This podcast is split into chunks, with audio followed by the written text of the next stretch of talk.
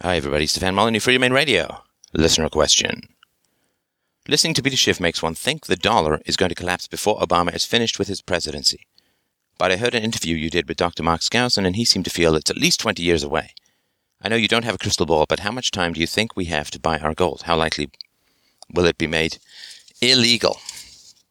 And uh, this is a, a, fine question. I uh, naturally have no crystal ball, but uh, I do have two squishy ones, so I will be happy to plunge into the fray and uh, tell you my thoughts about what is going to occur with uh, the economy.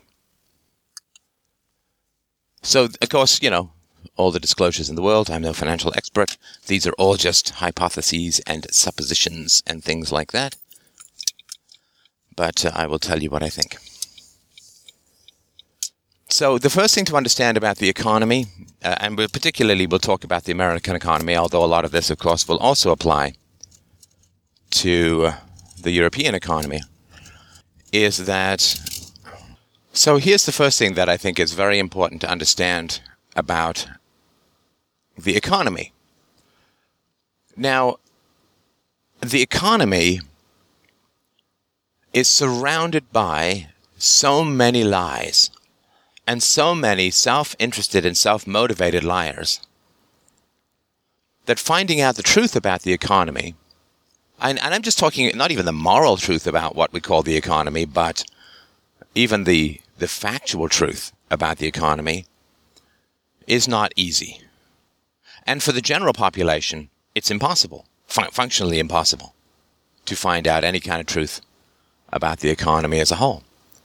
So we'll let's just run sort of quickly through not even the full list of people whose self interest it is to lie to you about the economy. Now, I'm not talking like misrepresent the economy or stretch the truth. I mean just outright lie.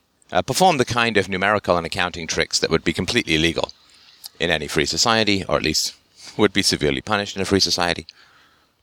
Outright lies. So, first and foremost, of course, uh, governments. now, the typical arc of a political campaign is to say, you know, the sort of famous question that, that every new, every um, challenger asks about every incumbent is, are you better off now than you were four years ago? And what happens is the economy is generally getting worse, and it's not specific to any presidency. The, the machinery of decline in the economy is not uh, it's not party specific, it's not president specific. But what happens is Obama will say stuff like, well, you know, George Bush was really bad for the economy. We need to rein in the debt. We need to cut our spending. We need to become more efficient. We need to disengage from wars. We need to do all these kinds of things, right? And he says that. And then, of course, uh, so, so he blames the bad economy on the decisions of the incumbent, the challenger, right? And he says all the things he's going to do differently. And then when he gets into power, he doesn't do anything differently. But for his the first term, he blames the economy on the actions of his predecessor. Well, I inherited a mess from my predecessor. And that gets him elected to a second term. And once he's in his second term, I mean, the president doesn't give a shit, really, basically, about what you think because he can't run for a third term anyway. So, um, so they, ha- but his, I mean, whoever's going to replace him on the Democrat or Republican side has to come up with some other story as to why the economy is still so bad. You know, they'll blame banks, they'll blame the international stuff, and whatever it is that they'll do. I mean, they never blame government policies. It's it's not possible, right? It's not in the narrative. Now, the government's main interest is to um, to pretend that economic indicators are different or better than what they actually are in reality. Unemployment, of course, is a famous example. Uh, they, I mean, if they calculate, if they calculated unemployment like they did in the 80s or 90s, early 90s, unemployment would be in the double digits, and you know, it's a 15% or 16%, and it's functionally closer to 20 to 25% because of course they do all this nonsense like the people who drop out of the workforce are considered uh, employed or at least not counted in the unemployed roles. People who take early retirement and live on dog food because they can't find work are classified as not unemployed. People who lost a $75,000 a year job and then end up with part time work at Starbucks are considered as employed at Starbucks part time as they were at a $75,000 a year job.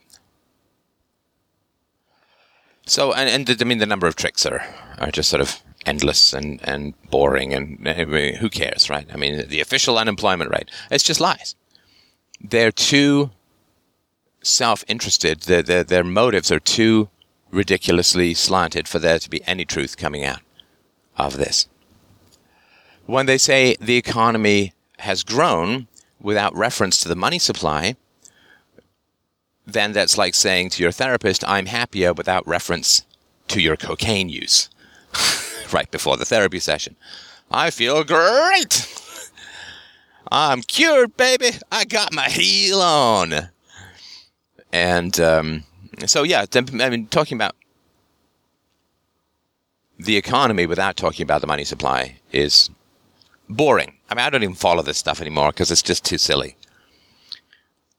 And the money supply is now hidden from view. Like they won't even tell you how much money they're printing. I mean, we do know that the Fed is buying up what eighty-five billion dollars worth of bonds uh, every week, and that, of course, is to maintain the bond price in the absence of demand.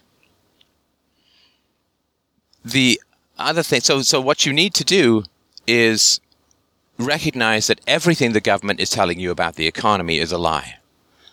And everything that most financial people, gurus, experts, some notable exceptions, Woody O'Brien, uh, Peter Schiff, uh, Jeff Berwick, Doug Casey, uh, some notable exceptions. Uh, Mark Skousen uh, is really, really good.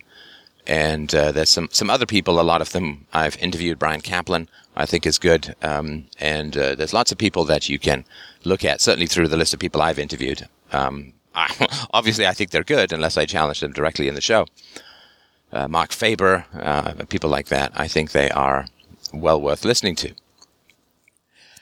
But most financial uh, experts, well, they what are they invested in? Well, they're invested in stocks and bonds, and to some degree in gold, but mostly they're invested in stocks and bonds. Now, stocks, for those who don't know, are just you know chunks of a company, tiny bits of ownership of a company without legal exposure. Like if the company goes bankrupt, you're not responsible for any debts as a stockholder. And you have, you buy the stock for two reasons. Hopefully the stock goes up in price and you can sell it at a profit, or you get dividends, which is a share of the company profits paid out proportional to your ownership as a shareholder. And bonds are just uh, instruments that will pay interest uh, uh, or some sort of annuity and I mean, companies issue bonds, uh, but but mostly it's a it's largely a government market. Governments issue bonds, and what are bonds? Well, bonds are a certainties of massive future tax increases. That is uh, that is what a government bond is. So, government bond, you know, let's say they say, well, we'll give you a five-year bond at five percent a year. I guess it's kind of high these days, but it's a five-year bond. Well, how are they going to pay your interest? Well, they don't. They don't make any money, right? The government doesn't have any money, doesn't make any money. So they pay your interest by by raising taxes. All you're doing is guaranteeing yourself a 10% tax increase or 10% deflation because they may print the money to pay you off. All you're doing is guaranteeing yourself either an explicit or implicit, i.e., tax increase or inflation, tax increase, right? And this is what's so funny. So people say, well, I need to buy bonds because uh, there's inflation. And then when you buy bonds, you fuel inflation because the government has to pay off the bonds, and it does that by printing money. So it's kind of a vicious, truly vicious circle.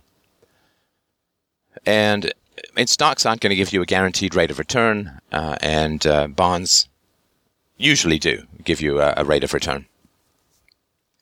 Now, of course, businesses use bonds when they want to expand their businesses, but they don't want to dilute their ownership, right? So you sell stocks, you start diluting your ownership. But if you sell bonds, you don't. Uh, and because bonds don't give you ownership in the company. And in return for not having ownership in the company, and in return for they're not going to be they're not going to be wild swings in the price of a bond, unlike a stock, right?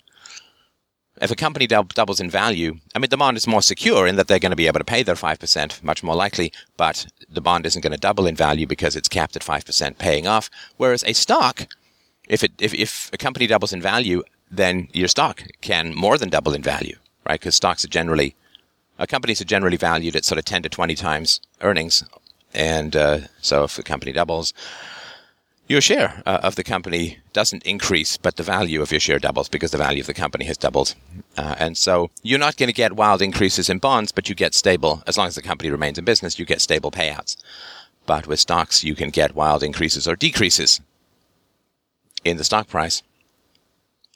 So you trade stability for volatility. Volatility is not a bad thing if you feel like, you know, volatility uh, in your horizontal position to the earth is a good thing if you like roller coasters, uh, and it's a bad thing if you don't.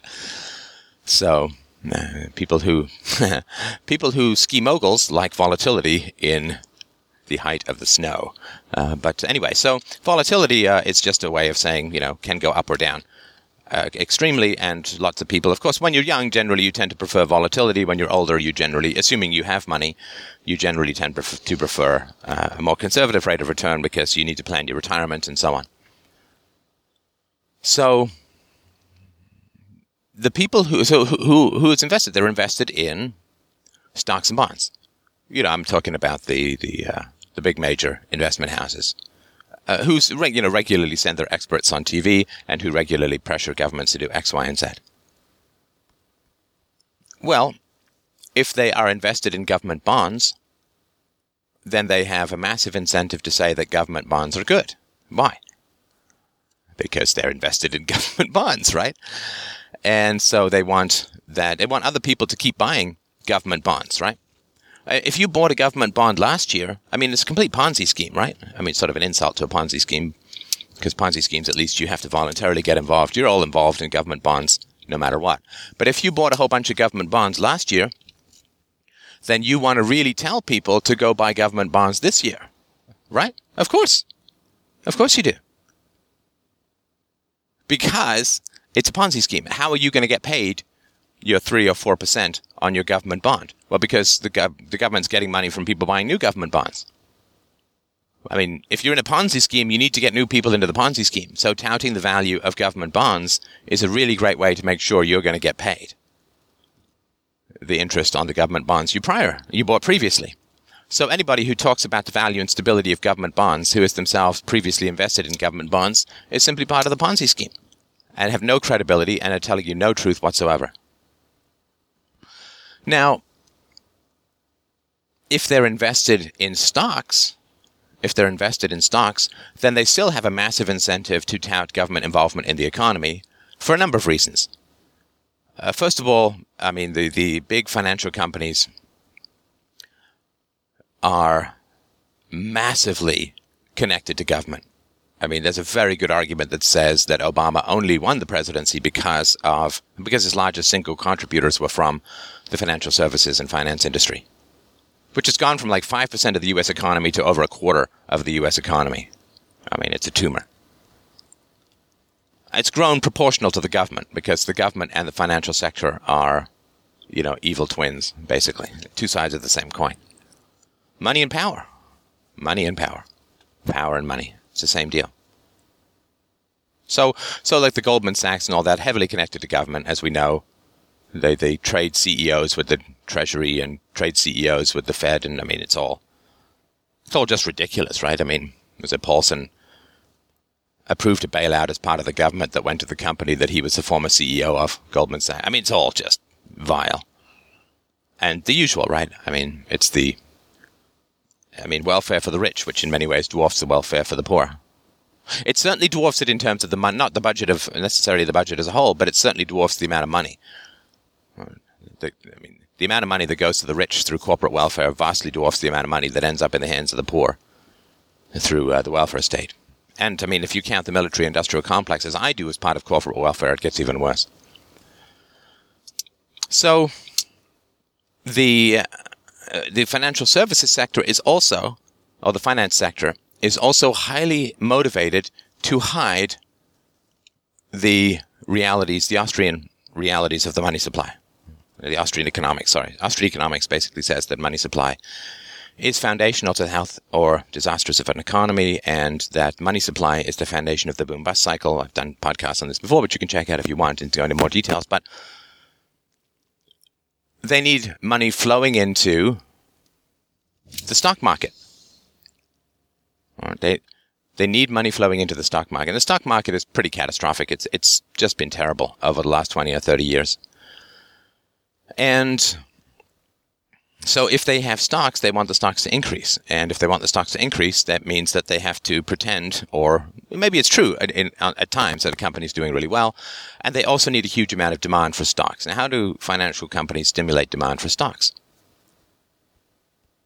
Well, um, what they do is they try to get the government to put as much money in the stock market as possible, which is why there are so many government laws herding money into the stock market. I mean, as soon as you pour massive amounts of money into the stock market, then you increase demand for stocks enormously. I mean, like 401k uh, plans and uh, particularly retirement pension schemes and so on, uh, which are all vastly underfunded and, you know, a financial catastrophe waiting to behead the retirements of tens of millions of public sector workers. If you can get, you know, massive retirement schemes uh, set up and you can get 401k plans or retirement schemes where people are sort of forced to put their money into the stock market. And I've got a presentation called the Supercharged Stock Market, which you can check out on YouTube or on the podcast feed for more about this. So they want to herd as much money into the stock market. And the general reality is most people don't want to be in the stock market and most people shouldn't be in the stock market. I mean, we know that vastly fewer people want to be in the stock market than are in the stock market because they have to be forced to put your to put their money into the stock market. In other words, you have to invest it in the stock market. And there are some exceptions to this, right? So there are apparently some you can you can buy gold as part of your 401k. So p- people have clarified this for me, and I want to sort of pass that along. But for the vast majority of people, you have to put your money into some sort of stock portfolio, some sort of market portfolio, give it to a hedge fund manager, money manager. Otherwise, the government will take it from you by force. So it's like invest or lose it. Well, of course, people will choose to invest rather than have it stolen from them. You know, if a guy comes up to you, a slot machine in Vegas, and says, you know, put five bucks in the slot machine, or I'm going to take your money anyway, you're going to put it in, of course, why not? Put the money in the stock machine, in the slot machine. stock machine, pretty much the same these days. And so when you drive huge amounts of dollars into the stock market through the power of the state, and you do this sort of explicitly by getting the state to force people to buy stocks or steal their money, or force people to contribute to pensions rather than have their own pensions. Well, what happens? Uh, the, the, the price of the stocks rises because there's a huge amount of money clamoring for the stocks and people are always looking to find some way to invest. And so the growth in the stock market is not real. And of course, there's been precious little growth in the stock market of last while, last long while. But the growth in the stock market is entirely artificial. I mean, the stock market as a whole is a bubble because we don't know what the actual price of stocks would be if people weren't forced to buy them. If people weren't forced to buy them, we don't know, but we know that it would be vastly lower vastly lower. Lower. I mean, the whole stock indices, uh, the variety of stock indices would be like Dow Jones and Nasdaq. I mean, they would be vastly lower if people weren't forced into it. Now, of course, the, the, so there's direct ways in which people are forced into the stock market, and there are indirect ways in which people are forced into the stock market too. The indirect ways are inflation. Inflation, and, and Lord knows you get a quarter point on a savings account, doesn't do you any good at all. So inflation makes people need, it gives people the need to invest. I mean, if your money was gaining in value by three or four or five percent every year, uh, uh, just sitting in the bank account or sitting under your mattress or sitting in a deposit box or something, a safety box, if your money was just gaining in value, I mean, you would never. Oh, shouldn't say you would never. You would be much less likely to invest it. There'd be some people who would want to invest it. Say, oh, you know, I like to take some of my mad money and invest and see if I can get 10, 15%. But most people they might invest in bonds, but they would very be very unlikely to invest in stocks. Investing in stocks, you know, it's a complicated business. Uh, you know, you got to know a lot. You got to know a lot about the company and the business you're investing in, or you got to hand it over to someone who is going to take some portion of your income and roll the dice for you. And I mean, they've done study after study that says a monkey throwing darts at a newspaper with stock uh, uh, stocks on it uh, is going to do about as well as, as any money manager does. You you can't outperform the market. I mean, you just can't. So people might buy sort of a, a big bag of stocks and just sort of hold it or buy, you know, you cycle in and out of the top 50 of the Fortune 500 companies. You know, as companies cycle in and out, you buy and sell stocks and so on. Some people might do that kind of stuff for sure. But the vast majority of people who are currently in the stock market would very likely not be in the stock market in a free society because their money would be gaining value anyway. Because prices would be going down. That's what, I mean, the freest sector of the economy is the computer sector. And what happens to features and prices? A relatively free sector is the telecom sector, telecommunication sector. What happens to the features and prices of your cell phones? Well, features go up, prices go down. Think of your ISP bandwidth. When, when I first started this podcast in 2005, I think it was, eight years ago. I mean, bandwidth was brutal. The early podcasts, I, I, I could encode them at 32K, but that was pretty rough. That's like AM radio. So I would actually encode it at 40K per second, which didn't cost me a huge amount more on bandwidth, but sounded sort of better. And, but bandwidth now is insane. I mean, I used to have to, I was lucky to get 100 megs a month when I started, and now I get 20 gigs a month sorry, 20, no, two, 20 terabytes a month. Oh yeah, 20 terabytes a month. I mean, it was, it's crazy. I bought a second server, I think in 2007 or 2008. And I, I couldn't have more than 100 people connected at a time. But that's the reality as your price goes down and your feature set just keeps going up and up and up. So would you be in the stock market? If you knew when you were 25 or 20 or whenever you started working that you sock away, you know, 10% of your income. Uh, you don't even have to invest it in anything. You can invest in some bonds. Of course, bonds would never be perfect in a free market society because there'd be no government.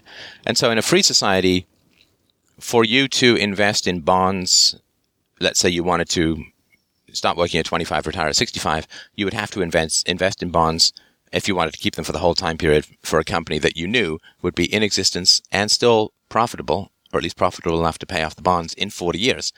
Companies that last 40 years are not hugely common. Like of the top of the Fortune 500 from 100 years ago, uh, like five or six are in business still today.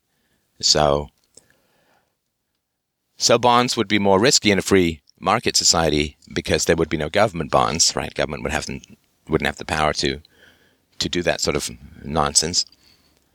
And so, if there was some, and you, if you could cycle in short bonds like five-year bonds or whatever, but if the company goes bankrupt, you'd be in the list of people to be paid, but probably wouldn't be that high on the list of people to be paid. So bonds have some level of risk associated with them, which is what happens when you get the extra interest. Extra interest means extra risk. Otherwise, it wouldn't make any sense at all, right?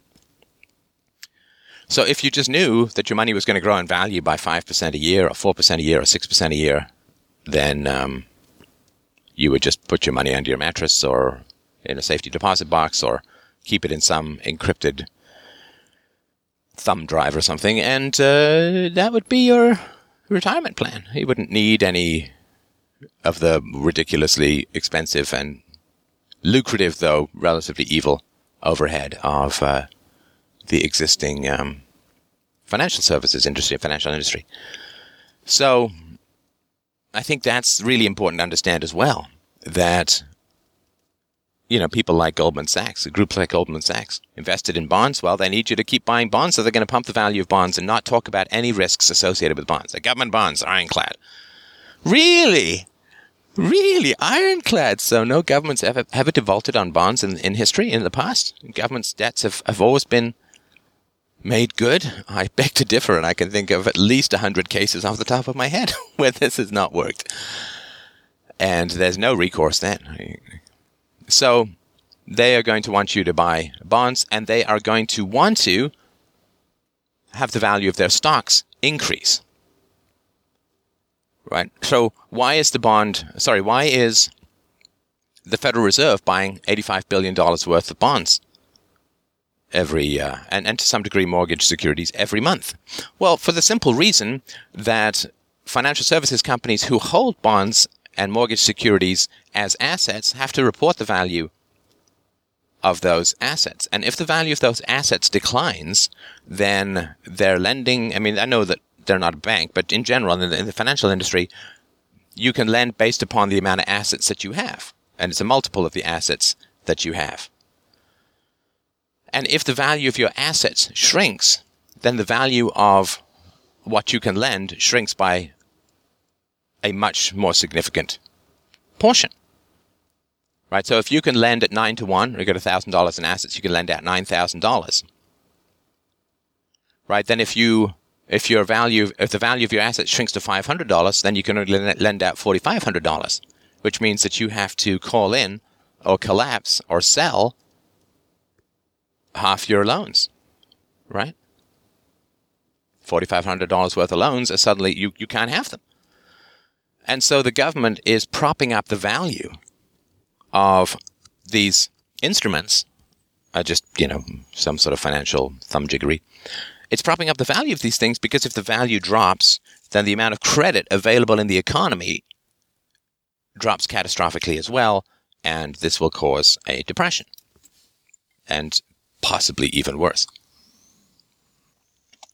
So that's really, I mean, governments need to borrow, which means that they need to maintain the asset value of lending institutions, right?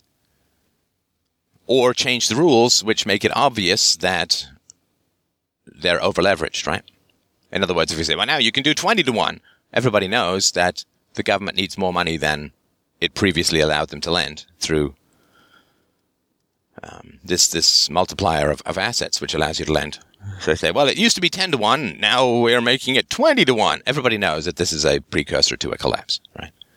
So rather than do that, they're maintaining or maybe even increasing the value of the assets that the financial companies have by buying them. And what that means is that there's not enough of a market to support the fractional reserve lending policies of, of the banks. So once you you know, once you force a woman to have sex with you, it's not a date anymore, right? You, you understand? It's not a date. Now it's a crime, right? It's not a date anymore. And once you force people to buy something, you're saying that it's functionally worthless because you're forcing people. Now, does that mean it's absolutely worth zero in the absence of forcing people? Well, who knows? When you force someone to buy something, you are certainly, without a doubt, saying that you believe there's no way they would pay that much for it voluntarily. Right? I mean, the moment a man forces a woman to have sex with her, he's saying either he doesn't want to voluntarily have her have sex with him, or she wouldn't do it if he wasn't forcing her. Right? I mean, if you if you knew for sure that if you walked up to a guy and said, "Hey, can I have your Maserati?" If you knew for sure, he would say, Absolutely, here you go. Here are the keys. Enjoy. Then you would do that rather than steal it. So when you steal a car, you know, like the only thing we know about the car thief for absolute certain is that he does not believe that he would be given it for free. And the one thing we know for certain, if somebody forces you to buy something at $100, we know for sure that the person forcing you to buy it does not believe it's worth $100. We don't know for sure that it's not worth $100, because maybe if they stop forcing you to buy it, that it would be worth $100, but that is ridiculously unlikely. Right? If you forced a million people to buy a government bond at $100, and then suddenly you say you don't have to have that anymore, there'd be a lot of selling. Well, of course, the problem is, of course, that, that everyone who then sold would lose money because everybody would be selling at once. Which is why when you artificially raise the price of something, not through price controls, but through forcing people to buy it, you really kind of have to stick with it, right? I mean, you, you really can't stop that. So if you suddenly stopped, say, the 401k laws, right? If you suddenly said to people, you no longer have to hand your money over to the financial services industry. You can just hang on to it yourself. We're not going to tax it. You can send it. You can spend it. You can do whatever you want with it. But you, you are not forced to buy stocks and bonds and other crap. You're not forced to hand it over to money managers. You can do whatever you want with it. And we're not going to tax you for taking money out of your 401k what would happen? Well, people would stop handing money over to financial service managers, to hedge fund managers, and they would likely, if not for certain, they some of them would withdraw money from their 401k accounts. Without a doubt. Now, let's say that 50% of people stop contributing to 401ks if they're forced to. Well, that means a more or less a 50% drop in the amount of money available to financial services, to stocks, to bonds, to all that kind of crap, right? Well, what's that going to do? Well, it's it's going to halve the purchasing demand for stocks and bonds. Well, what happens if you halve the demand for something? The price is going to collapse. Now, if the price collapses, then lending collapses at like a 10 to 1 ratio. If lending collapses at a 10 to 1 ratio, right? If stock price goes down by 50% because there are half as many people, uh, half fewer people buying stocks, if stock prices go down 50%, lending goes down 95%. And, you know, I'm, I apologize for the ridiculously precise and specific nature of these made up numbers while I'm driving. you know, it, it, doesn't matter fundamentally, you know, whether it's 40 or 50 or 60. But stock price declines enormously, and as a result, lending virtually dries up. When lending dries up, then companies have to sell assets to cover costs that they formerly hoped to borrow, which means that the price of various goods is going to decline uh, because if a whole bunch of if a whole bunch of companies need to sell off printing presses, then the market for new printing presses goes down, which means that the companies who sell printing presses, their stock price is going to further decline. As their stock price further declines, then the assets of banks who hold those stocks or whoever who holds those stocks also declines, which further crushes down lending, right? And so this is why the government will do almost anything it can to maintain and increase the value of stocks and and bonds and other you know mortgage-backed securities and other other sorts of things. The government is highly invested in maintaining the asset value of lending and financial institutions. Let me say this again. The government, it's actually, it's more than that. The government's survival, very survival, depends upon it maintaining the asset value of financial and lending institutions. If the value of those institutions' assets declines significantly, the government will collapse. Which is why there is such an incestuous fascistic Siamese twin rape of the general population known as the two headed hydra of politics and finance. And it's as why politicians will listen to a lot more. Uh, they will listen to the head of Goldman Sachs a whole lot more than they will listen to you. I mean, this is really important to understand. The government has no interest in in what you want because you, they don't depend upon you for their survival but they depend upon the financial services and sector and lending institutions for their survival. And this is why you have to be forced to put money into the stock market. And this is why you have to be forced to buy bonds to maintain the value, to maintain the asset value of these lending and financial institutions. I mean, it's horrible, but it's vile. And then, of course, people insult the free market by saying this has something to do with the free market. My goodness. My goodness. It's like saying that a kidnapped and forcibly held harem has something to do with dating. It's actually quite the opposite of dating.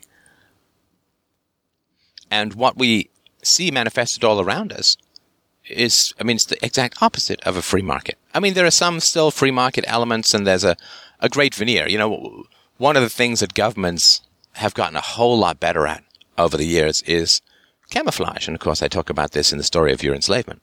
Governments have become wonderfully good at camouflaging what they're up to. I mean, you almost never see a naked gun anymore.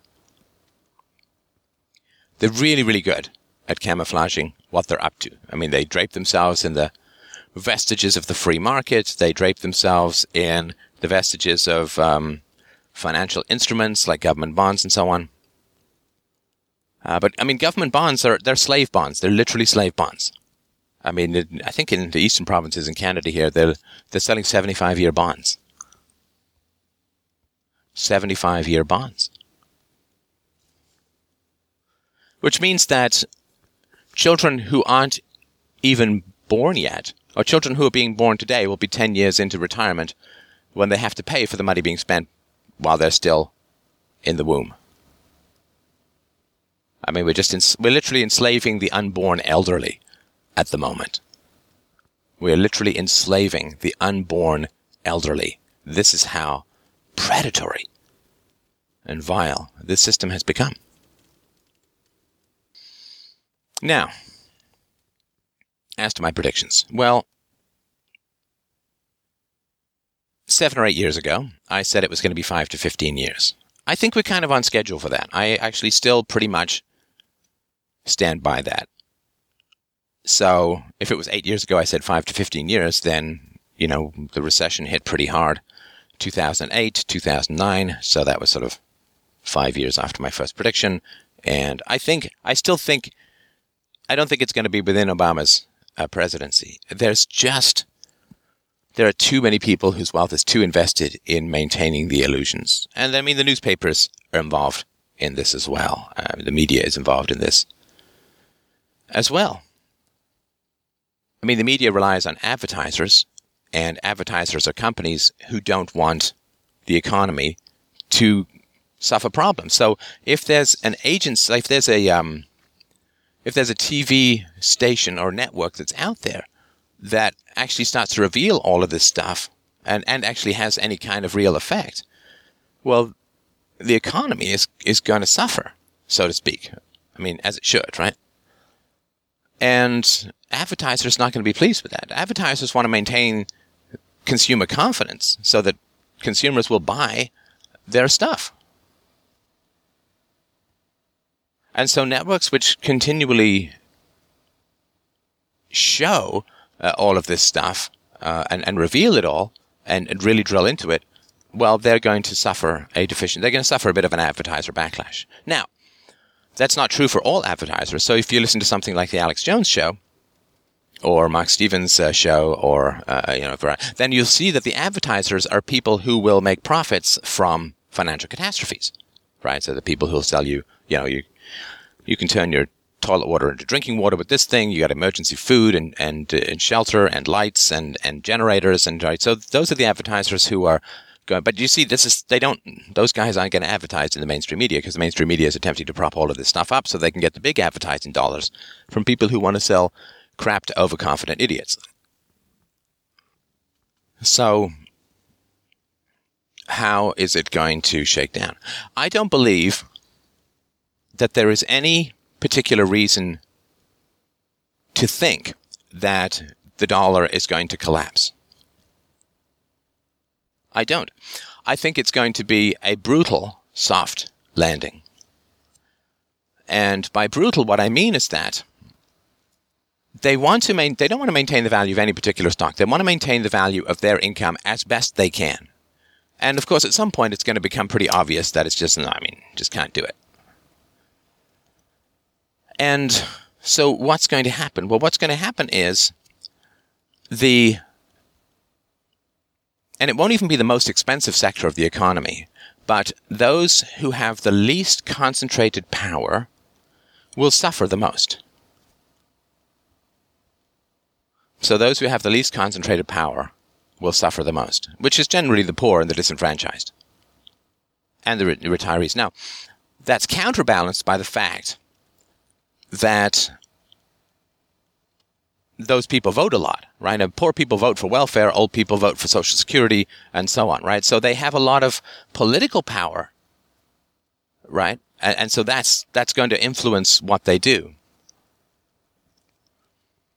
But they don't have a lot of concentrated power. Sort of each each individual doesn't have a lot of concentrated power. So in order to get elected,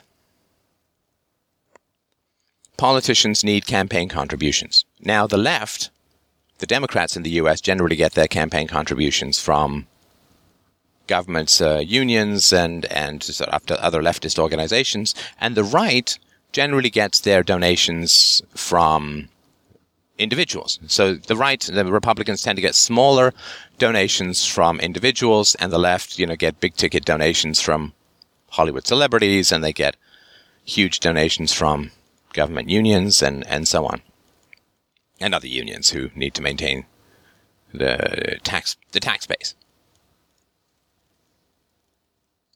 And so it, it sort of depends who's uh, who's in power.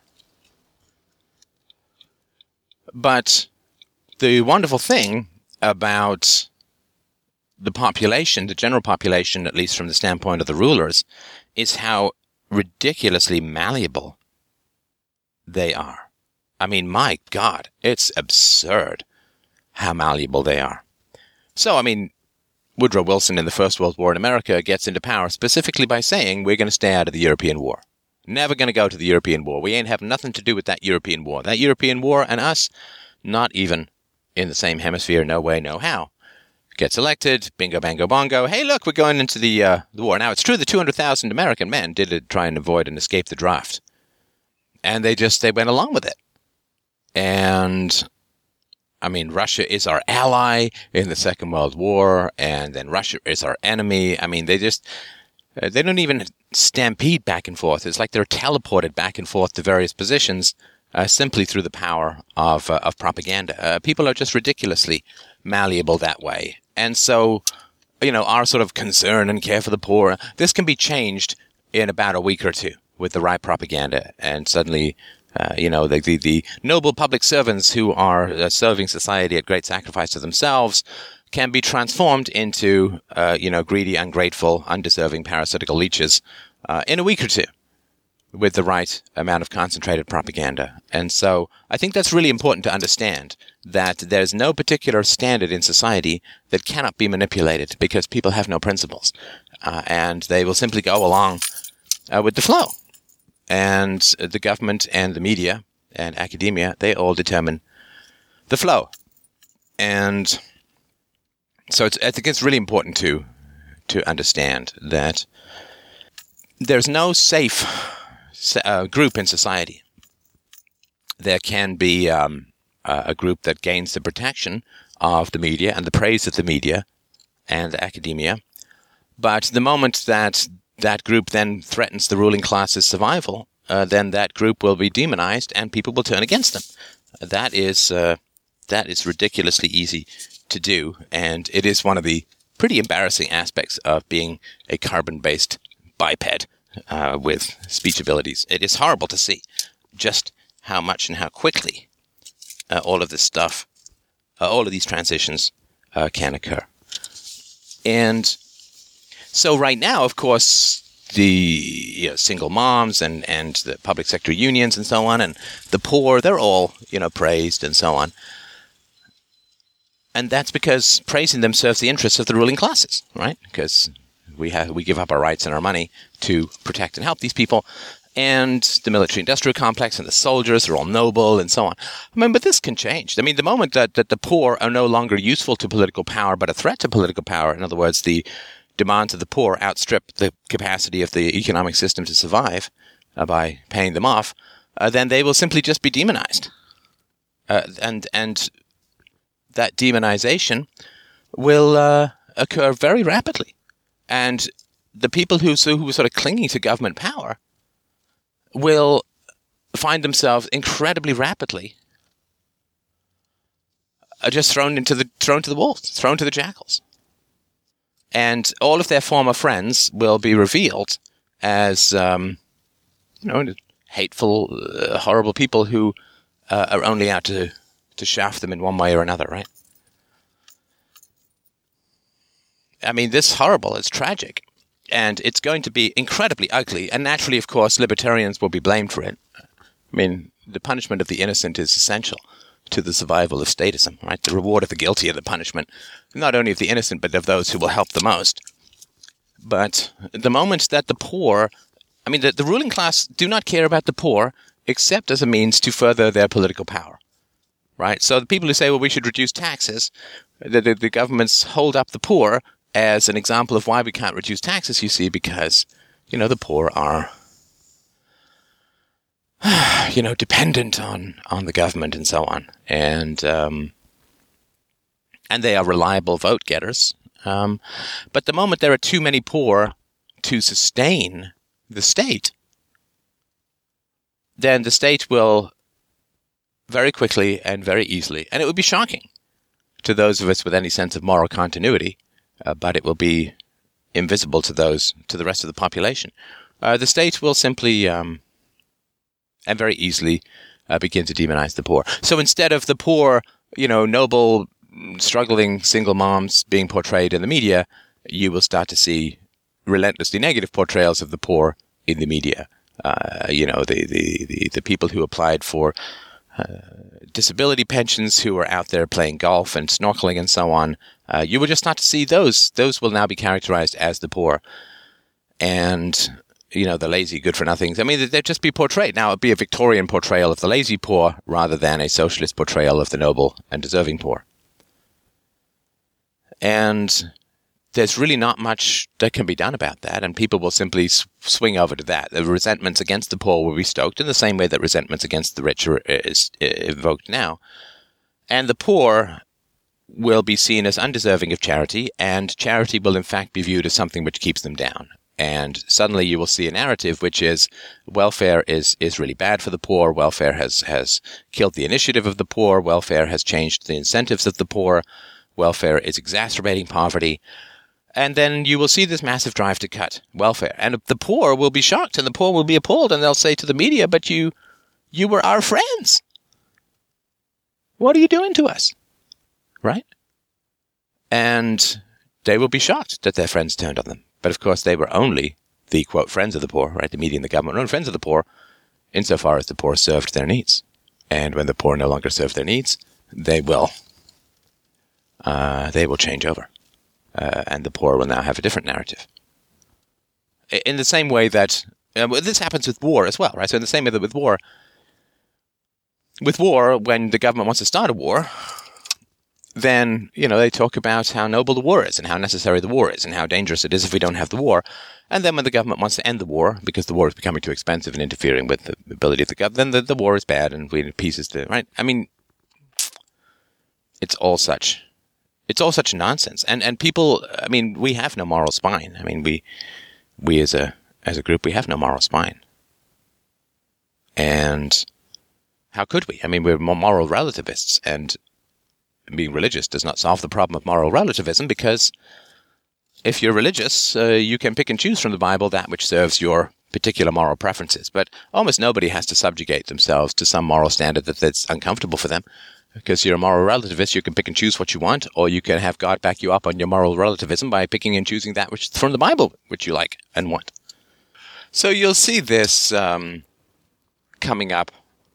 I would say between between sort of one and three years from now you will start to see a swing in the way that the government views and discusses the dependent classes.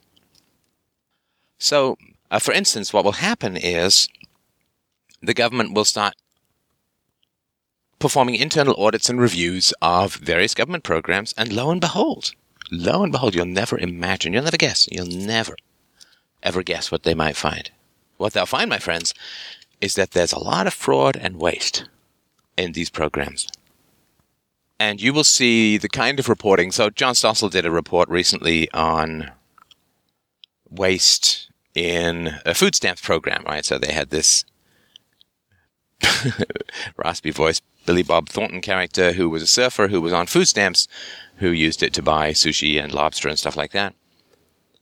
And you'll see more of this kind of stuff. And the poor will no longer be to, to be portrayed as the noble underprivileged struggling to keep body and soul together, but the poor will then be portrayed as lazy, greedy layabouts, and so on. Now, of course, neither uh, is particularly true, but it all depends on what you want to uh, what you want to focus on.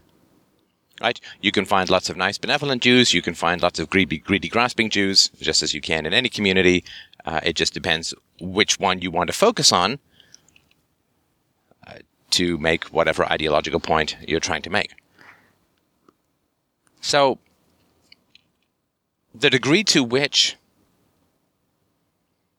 the ruling classes can turn on the classes they're dependent on is is shocking and staggering, and it shows you how little, few principles and little continuity there is in people's thinking.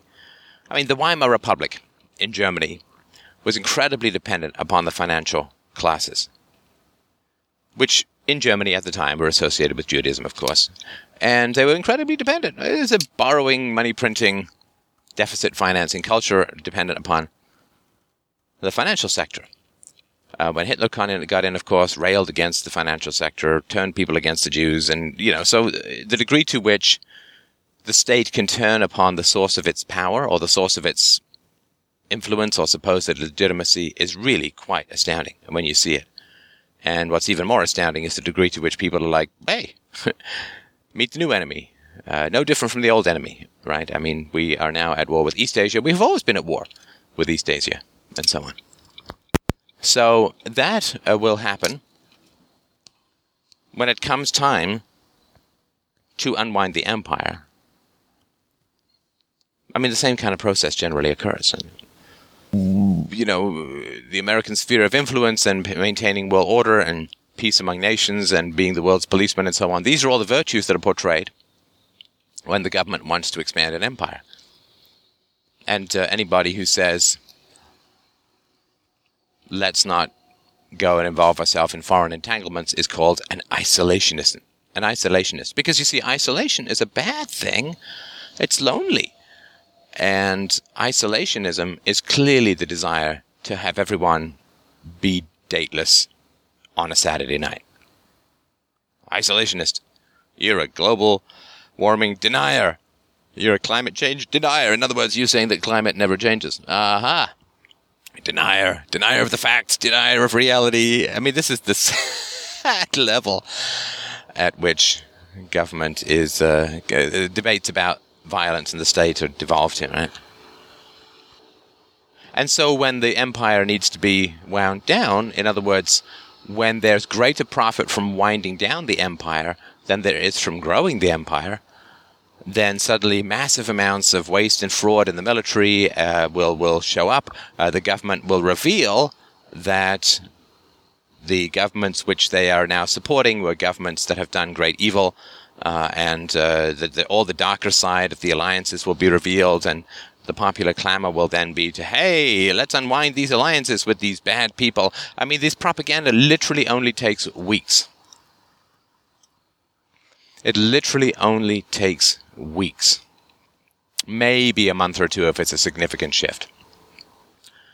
And the few lonely voices crying out that the opposite now is being planned, that was before praised, that everything which is good is now bad and everything that was bad is now good. Um, will be viewed as an irrational nitpicker, uh, tragically removed from the necessary flow of an indignantly self indignantly self-righteous society. Fraud and waste in the military-industrial complex will be revealed.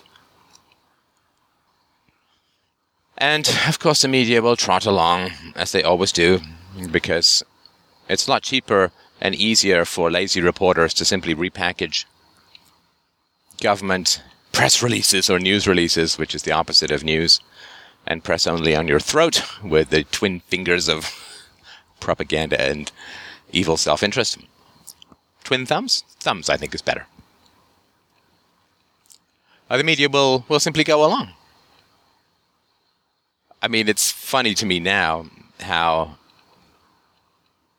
Hollywood, uh, is, uh, media leaders and, and the media moguls and the studio executives in Hollywood are crying out that they're losing a huge amount of business to other locations in the US and even overseas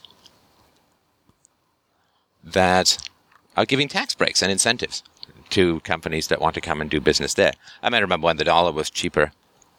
A Canadian dollar was a lot cheaper to buy. There was lots and lots of stuff going on in Vancouver and all that kind of stuff. It's so much cheaper. Even Michael Moore, the uh, beluga-shaped hypocrite of the left, uh, talks about uh, the need for taxes for a civilized society, the need for taxes to help the poor.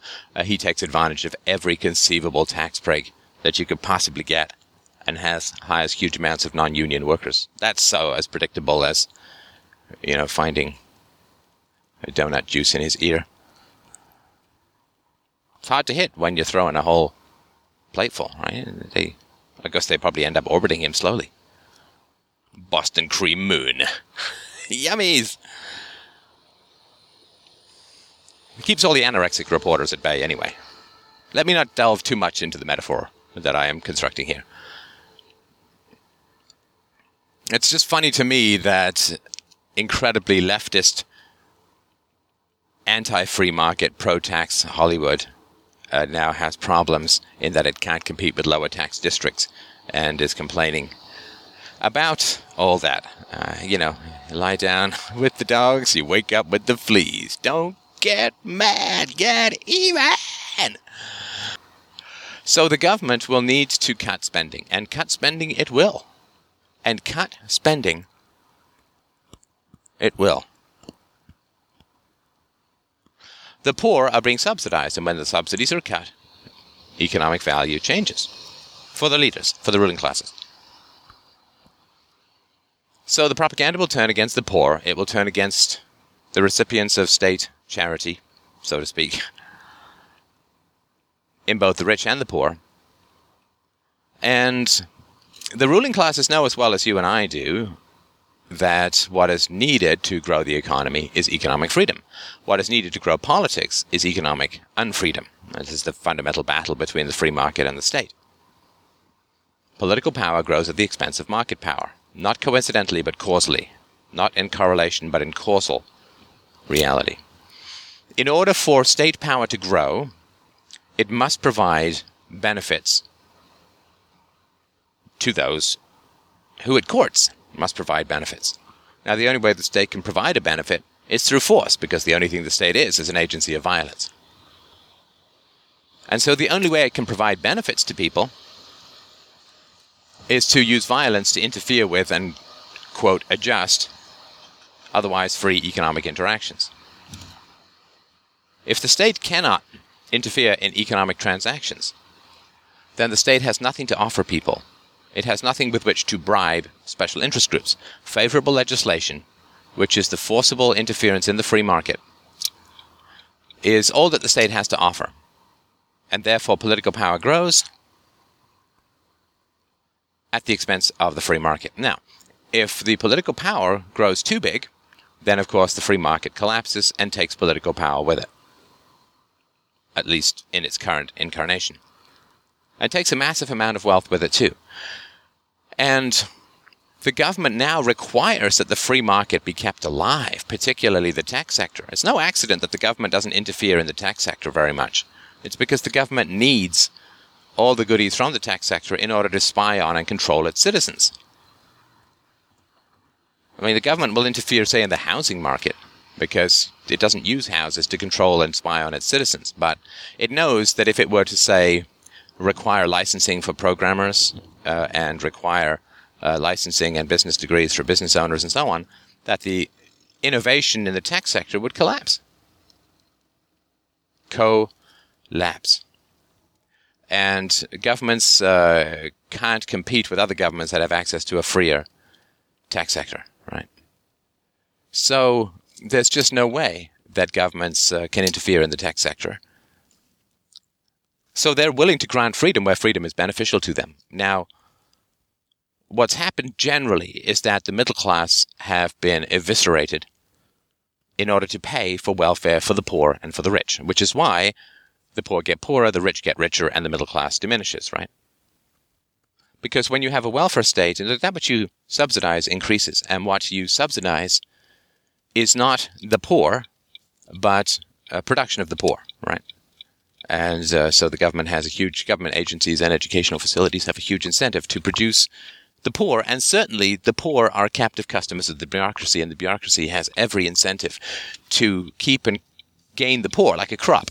Farmers don't willfully burn their own fields that they've spent a lot of time planting and uh, and uh, putting manure into, and, and so on. They don't just willfully go and torch their own fields, and people don't work hard to buy a new car and then push it off a cliff. Uh, in the same way, uh, government bureaucracies that rely on having poor for their funding don't cure poverty. I mean, of course not. It would be ridiculous to think otherwise. So the middle class has been eviscerated because the middle class can't directly see what is happening because they're not economically literate. Right? So they, oh, I lost my job. Well, that sucks. My, my, my job must have been shipped overseas because, you know, there's been too much free trade with poorer countries. Uh, and so they blame free trade, uh, which is just delightful. Uh, as you increase uh, re- uh, regulations and, and legislation and so on, a heap more controls and more union goodies on American businesses, then those businesses will flee overseas. And somehow, uh, well, not somehow, of course, it's portrayed in the media. What you see is your business uh, going overseas and you lose your job, and therefore you blame competition from overseas, which is about it makes about as much sense as a man who beats his wife and then she leaves him for a peaceful man, blaming the peaceful man rather than his own beatings for causing this. Uh, he's a symptom. Uh, he's not the cause. The symptom of hyperregulation in the domestic market is the shipping of particularly manufacturing capacity overseas. But I tell you, it's not because of free trade at all.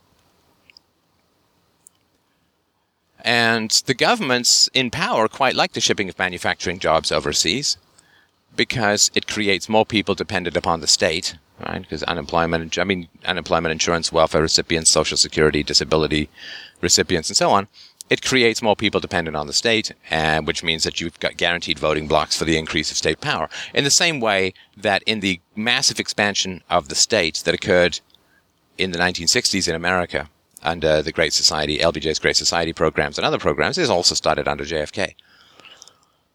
They knew that they had to shift immigration policy because if you get too many whitey European Westerners coming in, they're used to small government right? And governments in the 1960s were less than one fifth the size that they are now. And people who were educated, who were able to emigrate in the 1960s, grew up in the 1930s, 1940s, when governments were even smaller, you know, despite the massive programs put in under, under FDR to tr- supposedly try and combat the Great Depression, which only ended up exacerbating it for 13 years, resulting in a almost suicide of the West European War. Well, World War. But they had to change immigration policy because if you have too many tidy whitey Westerners coming in, they're not going to vote for big government. But if you get a bunch of third world guys coming in, third world guys, I mean, by definition, come from non Western traditions, uh, traditions without a skepticism of the state, and um, traditions without uh, reverence for the free market that really came out of the Enlightenment philosophy and Adam Smith and Bastiat and others like them in the 18th century. And so those people will vote for a big government because for them, government is way too small, right? They're used to having handouts and, you know, tribalism and all that kind of crap, right? So they had to change immigration from Europe to the third world in order to get pro-statist voters. Otherwise, they would have had to fight against the tide of skepticism against the state that comes out of the Western tradition. And this, of course, just creates monstrous problems down the road.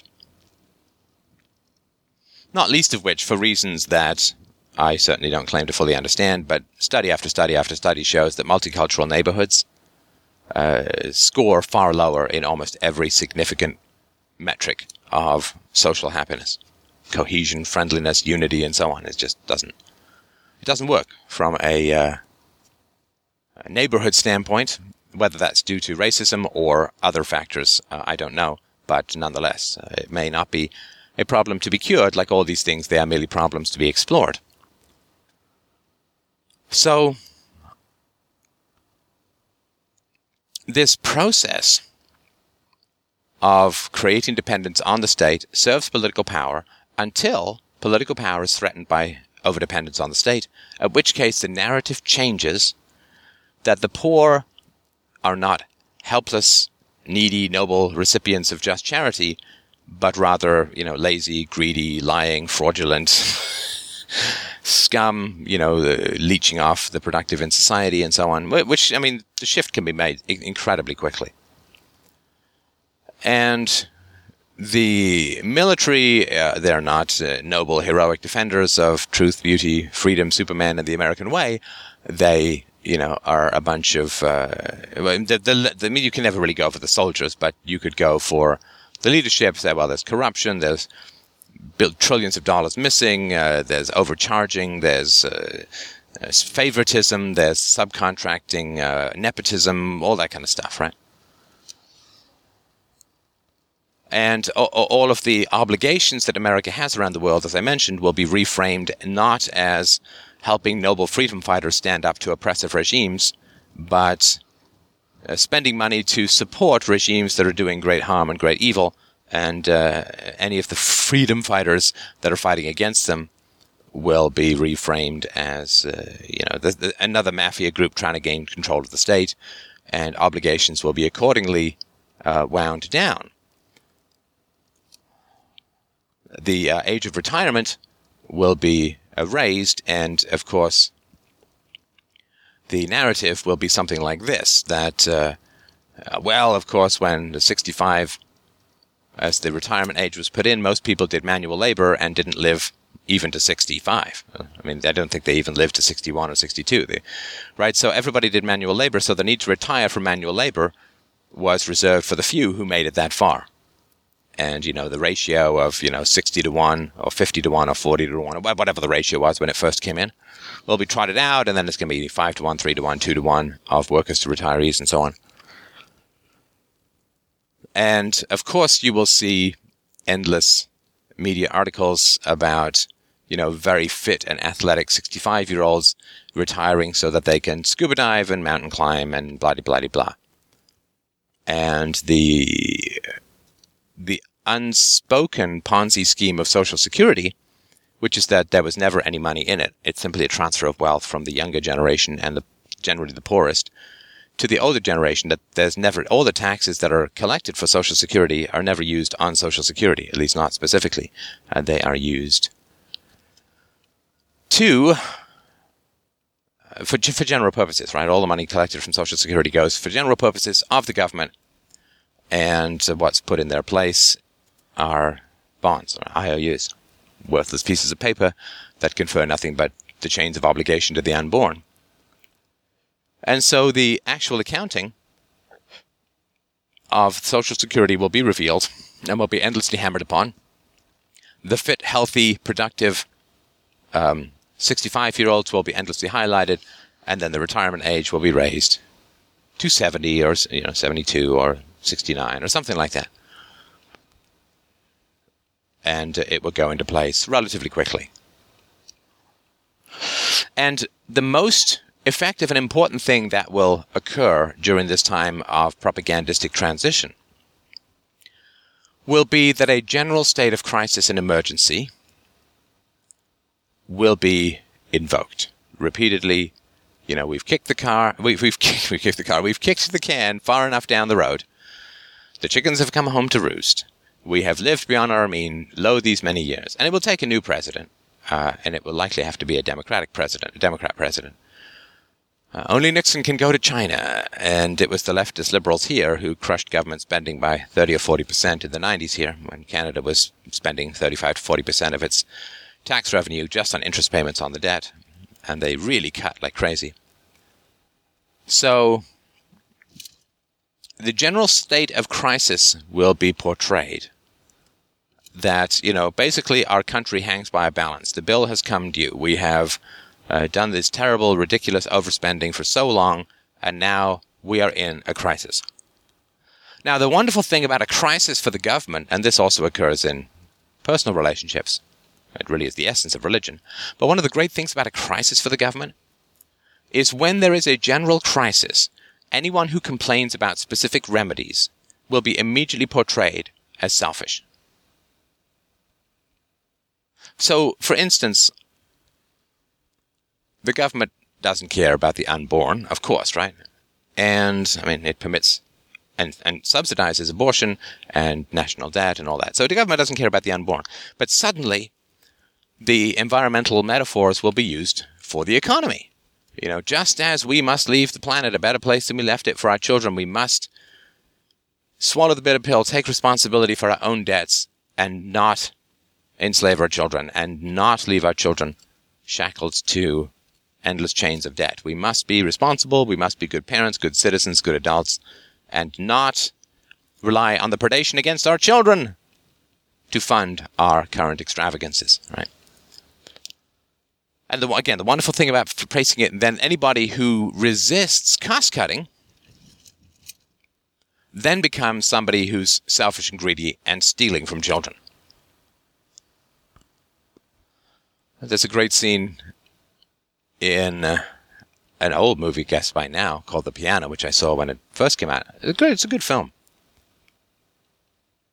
And, gosh, what's his name? Sam O'Neill, the Jurassic Park guy, plays a, nasty husband. And when he wants to sell his wife's treasured piano, he says, you know, we all must make sacrifices. And you will you will see that phrase, or some variation, or many variations thereof, repeated endlessly. Crisis is upon us, we must all make sacrifices. A sacrifice is one of these programmed words that turns people into self abdicating, self samuraiing, harikari based robots. As soon as the call for sacrifice goes out, then people will willingly uh, give up their greatest treasures and will also, in a very feral manner, attack those who resist the, necess- the necessary and noble and self created absolute of sacrifice. Right? And so it's a time of crisis. Uh, we have massive unfunded liabilities. We have lived beyond our means. We have put off the day of reckoning. But now, my friends, the day of reckoning is upon us. And we must all tighten our belts. We must all make sacrifices. We must all pull together to dig ourselves out of the hole that the extravagance of the past has got us, uh, got us into. And then specific remedies will be proposed, and it will be about. They, they, I think they will liberalize the uh, the healthcare system because they know they just need to crush costs. The best way to do it is to liberalize it, and they will cut pensions for retirees. Uh, they will cut Social Security. They will cut payments to the military-industrial complex. They will cut um, the military in general. They will collapse the empire. Uh, they will cut uh, uh, teachers' benefits. They will um, cut teachers and make teachers work, you know, something approaching real hours for their money. And they will fire massive amounts of government workers, and at the same time, they will loosen the shackles on the what's left of the private economy to absorb the workers and so on. I mean, all of these kinds of things will occur. And anyone or any group who resists this will be like they, they will be portrayed as a kid who wants a third serving of dessert. You know, as petulant, as greedy, as stealing from the unborn, taking from the future, uh, as selfish, as um, grasping, uh, all of this kind of stuff, right? Right, right now, the, the, the greed of the unions is uh, you know, fighting for the rights of workers. Fine. But the greed of the unions is going to be well, every dollar that you demand is a dollar that's stolen from the children. you have uh, had your way with the economy for a hundred years plus, and this is where we are. And your refusal to pull together, to tighten your belts, to make the sacrifices that everyone is making is petulant and selfish and so on, right? And the media will relentlessly echo this, and movies will change, the zeitgeist will be recognized, and movies will change so that um, the poor will then be caricaturized, uh, caricatured, and the, the, the, the sort of rich, greedy public sector union heads and union recipients and so on will be portrayed as, as selfish and greedy. And how the free market rich are portrayed now is how the entitled poor and middle class public sector workers and pension recipients and the rich military industrial complex. I mean, the, the, you simply slide out one stereotype and insert another one. Which is, a, it is not now those who generate wealth, but those who receive unjust amounts of wealth who are the problem, right? And as the movies come out and the TV shows come out and the, the videos are portrayed and this is all worked into children's programming and teen programming and it's all en- endlessly portrayed in the media and uh, all that kind of stuff. Uh, the, the public perception and support, you'll see it. It will be astounding to those who just don't understand how all this stuff works. The support for public sector unions will literally drop by like 20% within a month or two. Once a really concentrated, upper ruling class, well orchestrated propaganda effort goes into place.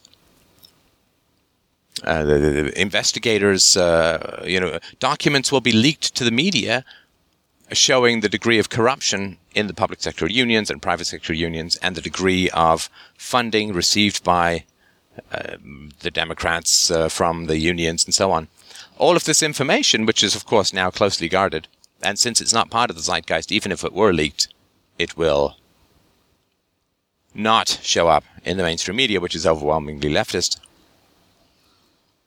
But this will all be leaked, and the media will understand. I mean, the media is not left or right wing; they just do that which is most profitable for them. And once they get the zeitgeist, then all of this stuff will be revealed. And of course, right wing radio, which is one of these massive influences on American society that is barely seen by anybody outside of the right wing. Well, this will, of course, ah, we've been right, and all this kind of stuff. And union leaders will be portrayed as, you know, greedy, fat, lazy, you know, whatever, right? And the, the union workers will be uh, entitled and hey, it's five o'clock, it's quitting time. You know, so can't we just do a little more work? And they will be seen as attacking those who want to be more productive and conservative and ugly, and they'll get ugly, smoking, fat actors to play all the bad guys, just so they don't actually have to make a moral argument. They just have to go off our basic level of animalistic aesthetics, and they will hire all the chisel-jawed, attractive, uh, thick-haired men to portray all of the uh, noble, heroic, struggling, working people. I mean, really working, not the working classes, but really working. And the single mom thing will be exploded because, um, you know, the single mom thing is. I mean, it's one of the main reasons we have a welfare state. I mean, if if marriage had remained at 1970 levels, we'd have almost no welfare state. Almost all the growth in the welfare state has been the growth in single motherhood, which is currently venerated, but which will then uh, change. The narrative will change, and single mothers will be demonized. And of course, they are neither saints nor devils, but it doesn't matter to the narrative. It'll swing from one extreme to the other. And, uh, you know, smoking, selfish, cursing, ugly, vicious, child beating single moms will then become the staple. And so, um, and, and all this. So, so all of this stuff will be cut. And the free market will be liberalized. I mean, the the ruling classes are smarter now than they used to be. And of course, they have more opportunities, but they know now what generates the wealth that they feed, right? You know, like you imagine a mafia, there's some casino, and if the mafia starts taking too much money from the casino, then someone in the mafia, you know, shoots whoever has decided to take too much and returns some of the money to the casino because they don't want to kill the goose that lays the golden egg, right? They don't want to they don't want to drive the casino out of business, right? They want to take enough that they're satisfied, but not so much that the casino can't survive. Because the casino closes down, then they're right. In the same way that the farmer rotates his crops and lets certain fields lie fallow because he doesn't want to exhaust the soil and end up with no farm at all. Right? I mean, if he owns it, right? if there's not massive subsidies for him over farming. And so they know that uh, the private sector has become too regulated, too taxed. And they also know that the dependent classes have become too dependent and are threatening to overwhelm and destroy what's left of the free market. So they're just caught in the narrative, emotional narrative will shift, change, and all this and that. Now, out of this, I think will come some just lovely stuff. Lovely, lovely, lovely stuff.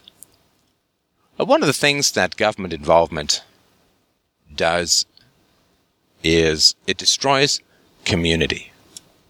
It destroys community. And it destroys niceness. It destroys niceness. So a lot of people really like me, and a lot of people really say that they love me, which is very nice, and I appreciate that. I love you all back, kiss, kiss. But a lot of people like me and send me money. And when I announced that I had cancer and I had to battle it, a lot of people sent me more money, which of course I hugely appreciate. And so I don't, obviously, I would never take, nor do I want government subsidies, or I could apply for artistic grants from the government for what it is that I'm doing and so on. I never want to do it, right? And I don't need to because I'm popular, because people like what I say, they like how I say it, they disagree with me quite often, which is great. So do I. but uh, they, uh, they enjoy the intellectual stimulation of what I have pondered lo these many years so I don't I don't need welfare. I have unemployment insurance. It's called donations.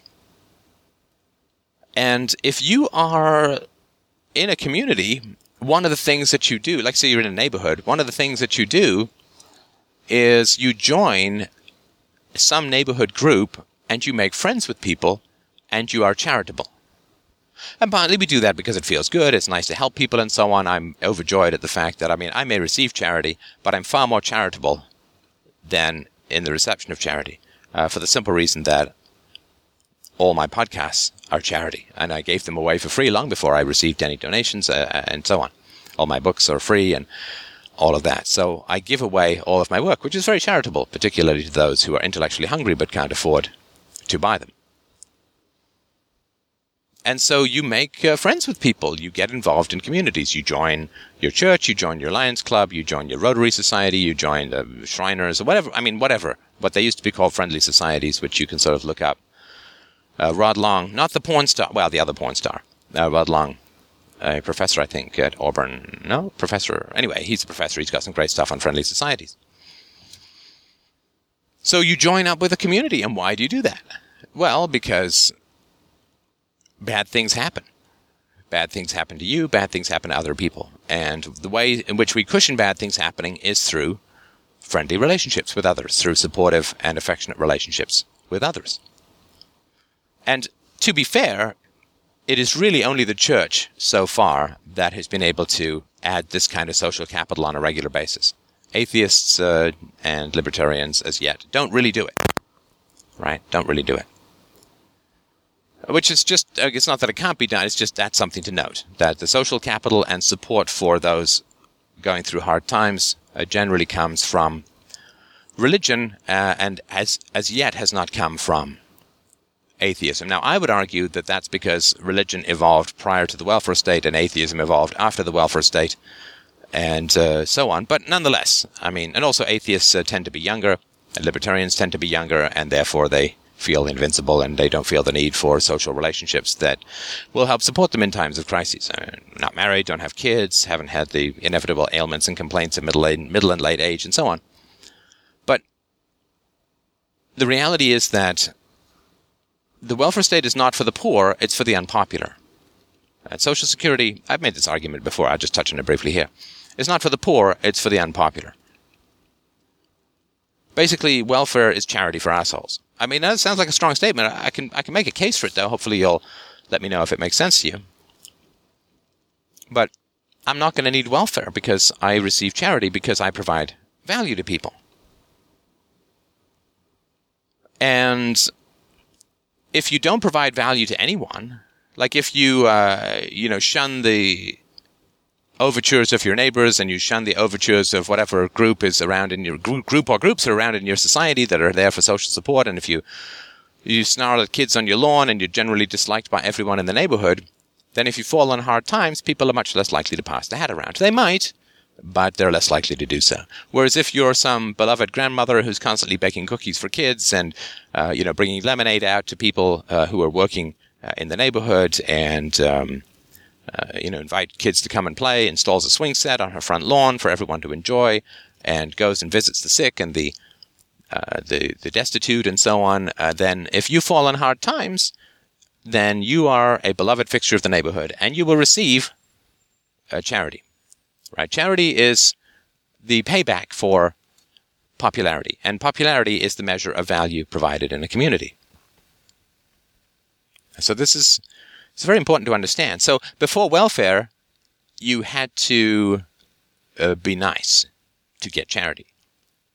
And if you were a misanthropic asshole who snarled at people and, and was weird and and uh, didn't keep his lawn up and uh, you know uh, scared people and uh, so on, if you were the kind of Boo Radley that kids threw eggs at the window because you were just so freaky and unpleasant, then you could have the indulgence of being freaky and unpleasant, and one of the costs of that would be a lack of social support when you fell on hard times. But if you're loving and positive and affectionate and caring and giving and so on, it's the same thing with Social Security. Right, so with Social Security, I mean, of course, what used to happen, there were two, th- two ways that people used to deal with financial problems in their old age. The first is that they'd have children, and those children would then support them when they got old. Now, why would the children support them? Because they got old. Because because they loved their parents, because their parents had been great to them and loved them, and, and so on, right? Now, if you're an asshole parent, you know, if you snarl at, drink, beat your kids, whatever, right? Then when you get old, your kids are much less likely to be there for you. Why? Because they don't like you. Because you're an asshole to them. And so that's one of the prices you pay. Knowing that, parenting used to be better, I believe. Right? The assumption that kids are just going to be there for their, par- for their parents are back when parenting was better, when at least one parent stayed home and really dedicated herself, usually her, herself to the children.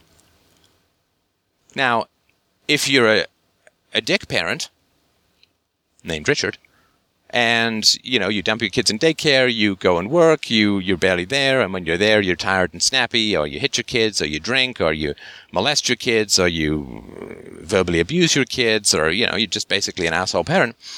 Then your kids aren't going to want to be there for you when you get older. I mean, you might be able to guilt them into this, that, and the other, but they're just not going to be there for you in the same way as if you'd been a wonderful, loving, kind, nurturing virtuous parent. And so, Social Security is for people whose children don't like them. We say, ah, well, what if you don't have children? Well, okay, well, if you don't have children, then you've saved a couple of hundred thousand dollars per kid. Right? If you don't have three kids, if you have no kids rather than three kids, then you have uh, saved, you know, half a million, six hundred thousand dollars. So you should have, of course, put that aside for your retirement. right?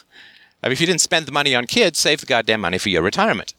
Now, if you didn't have kids and blew money on, on travel and expensive crap that, that is worthless now and all this kind of stuff, well, then, sorry, too bad. You know, if you don't save the money, you don't have the money. Now, what you can do is you can become a loving bachelor fixture in your neighborhood, and you can take the money you would have spent on children and spend it on building parks and throwing children's parties and becoming heavily involved in your neighborhood in a positive way. And then, by golly, people will take care of you when you retire because you'll be a loving fixture of the neighborhood, blah, blah, blah, blah.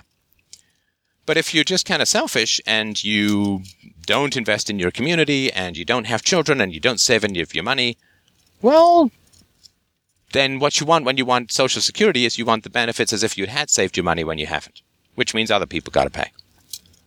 So, I mean, the welfare state destroying community is is such a truism it barely even needs repeating here, but it's worth mentioning that with the diminishing of the welfare state will be a return of economic self-interest for benevolent and virtuous behavior. Oh, God Almighty, wouldn't we love it? You can't make a lot of intellectual arguments as to why people can should be good.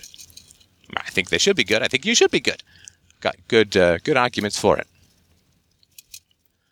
But the diminishing of the dependent classes, the culling of the dependent classes, will be the reanimation of the social classes. Uh, people's need for support doesn't vanish when government support vanishes. It simply shifts itself. And so people will have to be nicer. Now, if people want to still be just misanthropic, nasty, bad tempered, and don't want to confront other issues, and don't want to go to therapy, and don't want to become better or nicer people, that's fine. You can be as big an asshole as you want, but then you pay the taxes called people don't want to support you. People don't want to help you. People won't help you put your barn up, right? Or they won't bring you food if you break your leg. They won't come and mow your lawn if you've got a really bad sunburn, right?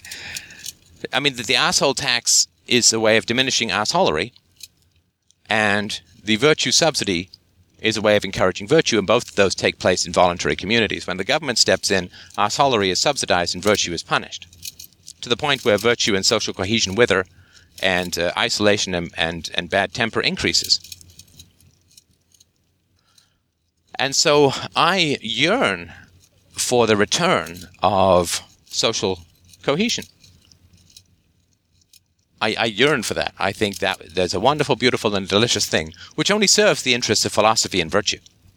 Because virtue, kindness, being there for others, uh, giving, generosity, uh, all of that is richly rewarded, and you don't have to wait for Jesus to tap you on the head and give you a crown of gold for you to receive that. You receive that in the here and now. You receive that from your community. And, you know, isolated assholes, uh, yeah, I mean, they should pay the price. Because once they pay the price, they can change. Like once they recognize the price, they can change.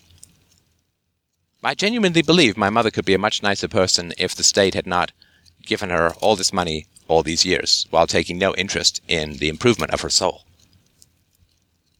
It's subsidizing isolation, it's subsidizing vindictiveness, it's uh, all of that. And it causes the atrophying of these skills and this social investment. It causes the atrophying of these at the great expense of the virtue and happiness of the individual. So I, I long and yearn for the return of the communities which tax negativity and reward positivity. Because through price, you get signals about resource allocation. And if the price for being an asshole accrues to the asshole, he's more likely to change his ways. Especially when he sees the happy community support that surrounds the person who is benevolent and generous and kind and and and all that kind of good stuff, right? Who uh, offers to babysit in a pinch and uh, waters people's plants and walks their dogs when they're away and stuff like that. All the little nice social gestures which bind people together in a positive communal support system. Well, yes, I think that nasty behavior, the, the, the, cost of nasty behavior should accrue to nasty people, and the cost of virtuous behavior, the, the rewards of virtuous behavior should accrue to the virtuous. By refusing to let bad people or nasty people hit bottom, uh, the, the government uh, anesthetizes their misanthropic disease to the point where it very often turns terminal. Thank you so much, everyone. I hope that this was somewhat useful. Uh, I gave a few time frames and a few things that I think will happen. I could be wrong, but this is the way that I see it playing out. Let me know what you think. Uh, email uh, operations at freedomainradio.com. Uh, if you'd like, uh, email mailbag at freedomainradio.com.